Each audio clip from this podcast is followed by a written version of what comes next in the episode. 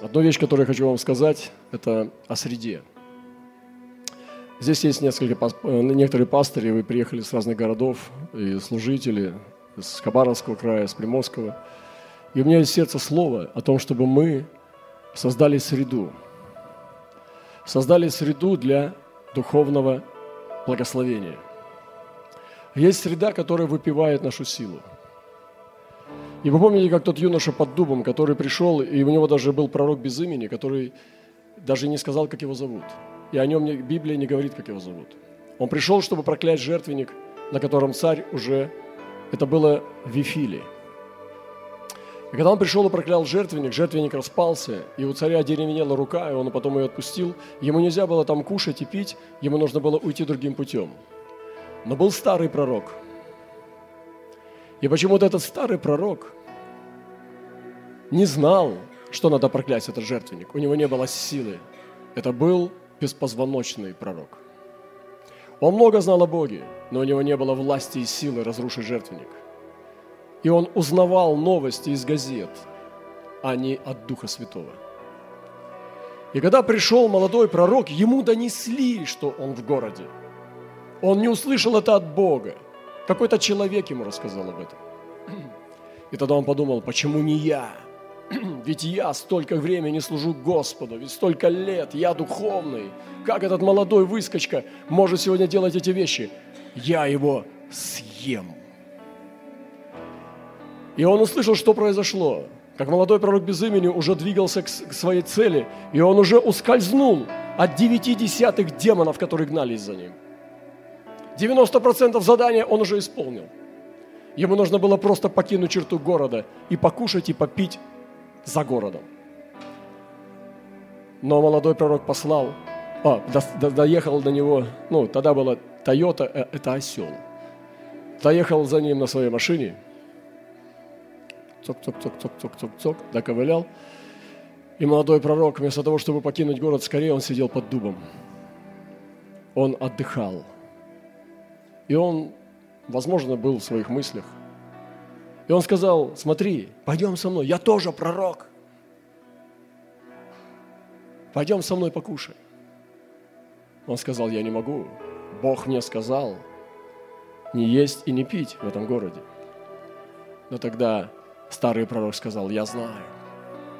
Но Бог мне сказал сказать тебе, чтобы ты пошел со мной, покушал и попил. Подумайте об этом. Когда Бог говорит с тобой, Он пусть и говорит с тобой. И хотя у Бога есть разные пути, как говорить, но он должен был распознать. И тогда он встал, наверное, он посмотрел на этого осла, такой лоснящийся, хороший ослик, упитанный. Посмотрел на одежду этого пророка – посмотрел на то, как он себя ведет, как это все круто, как это все, ну, духовно, потому что старый пророк мог себя подать, у него был опыт. И тогда он поплелся за ним в его столовку. Пришел и положил в рот первый кусок. И тогда на старого пророка сошел наконец-то Дух Святой, который не сходил на него уже десятилетия – Ох, как это было приятно для него. Святой Дух настоящий, подлинный сошел. И он сказал ему, так говорит Господь, за то, что ты не послушал меня, ты понесешь возмездие. И он отпустил его и подарил ему осла. И вот уже молодой пророк едет на своей Тойоте. Вы помните? Молодой пророк ходил пешком, а тут вдруг он едет, едет на своей Тойоте, на своем осле. И лев приходит к нему. Для льва осел деликатес. Он вообще-то будет лучше осла есть, чем человек. Но он убивает пророка и не трогает осла. И вот картина. Труп пророка, осел не царапины, стоит, жует траву. И рядом лежит могучий молодой лев. Три. Лев, мертвый пророк и осел – Почему я рассказал вам эту историю так подробно? Каждый из вас возьмите для себя кусочек откровения из этой истории. Но там есть одна вещь, на которую хочу обратить внимание. Это место под дубом. Место под дубом может разрушить тебя и может тебя освободить. Место под дубом для молодого пророка стало местом падения. Именно под дубом он попался, там, где он отдыхает, там, где зона безопасности, там, где зона комфорта. Это самая опасная зона. Он прошел через лютые гонения, он прорвался через самые лютые стрелы, он прошел через гнев царя, он через все прошел, но он попался в зоне комфорта, он попался в зоне отдыха и в зоне безопасности и был поражен. Я помню, когда у нас еще там не было офиса, там все мы занимались, не было ничего, то есть мы бегали по улицам, там пейджер, это был космос. Мы были без телефонов и так далее. И, но потом стало приходить что-то, стали появляться комнаты для отдыха там, и так далее. Но я имею в виду, что место, где, чтобы можно было планировать день, чтобы можно было читать Библию, отдыхать и так далее. Вы знаете, пастыря, когда э, вы уже можете позволить себе проводить время наедине, там, час, два, три с Господом. Но я понял, что это опасное место. Это место может стать для тебя местом падения. Интернет, порно-сайты, нечистое общение, неправедное провождение времени. И Бог допускает давать тебе место для того, чтобы ты мог искать Бога. Но ты превращаешь его в место своего падения, в дырку в ад. Черная дыра. Бог дал некоторым из вас квартирочку. Некоторым из вас Он дал уголок. Может быть, вы его арендуете или дал вам недвижимость, оставил от отца, от матери и так далее. Во что вы превратите его? Вместо силы или вместо вашего падения? Это очень серьезный вопрос. Я хочу сказать вам сегодня, что есть боевые искусства духа. Это продолжение боевых искусств духа. Вы можете сегодня сделать это место местом силы – местом тренажера духовной войны. Вы можете выйти оттуда действительно вооруженными и сильными, а можете еле выползать, оскверненные и неочищенные, ослаб, ослабленные. Есть плохие э, примеры плохой среды.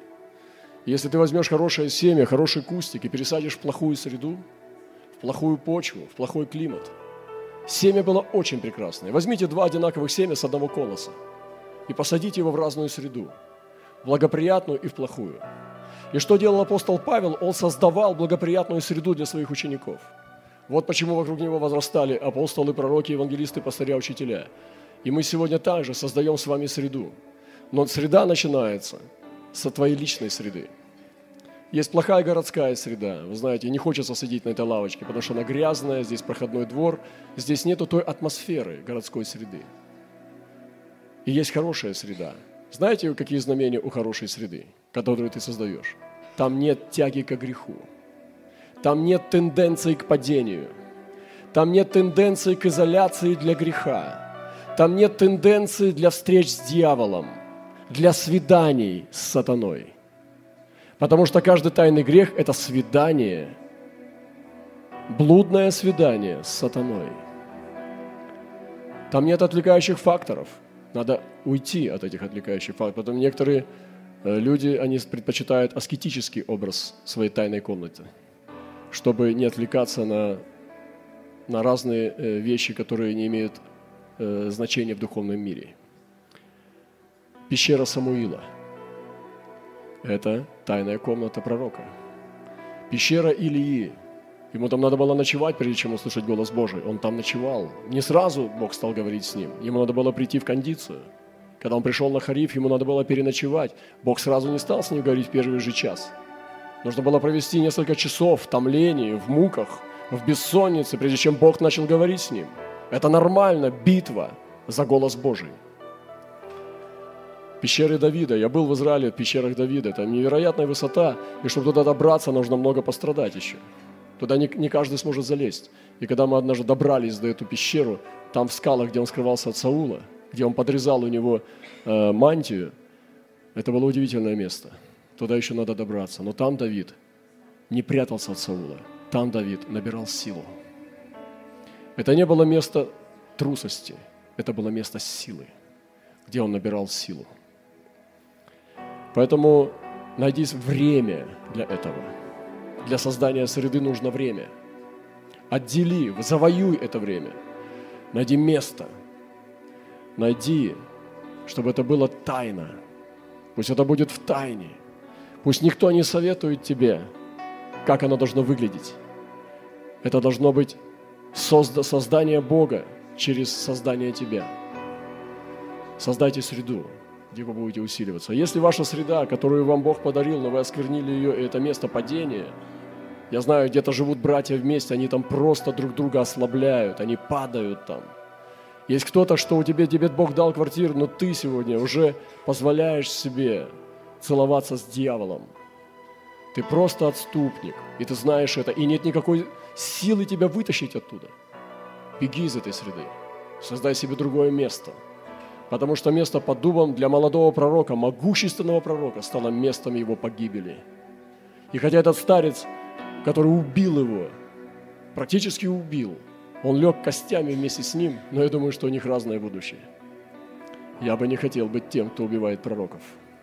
Я бы хотел быть тем, кто поддерживает молодых пророков. Я хочу быть, хочу быть человеком.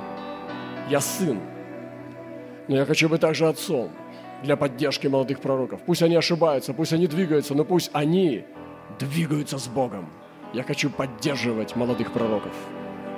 Молодые пророки, встаньте и выйдите. Выйдите из ваших пещер. Выйдите из ваших грехов. Выйдите из вашего плена. Молодые пророки, я зову вас. Выйдите из вашей темноты. Выйдите из ваших пещер. Я вызываю вас. Молодые пророки, восстаньте. Молодые пророки, поднимитесь. Молодые пророки, встаньте. Выйдите из вашей среды. Поднимитесь и выйдите Господу на пространное место. Потому создайте среду для того, чтобы процветать в Боге, как прекрасное дерево. А семя, которое дал нам Господь, оно абсолютно живое, полное вечной жизни. Слава Ему!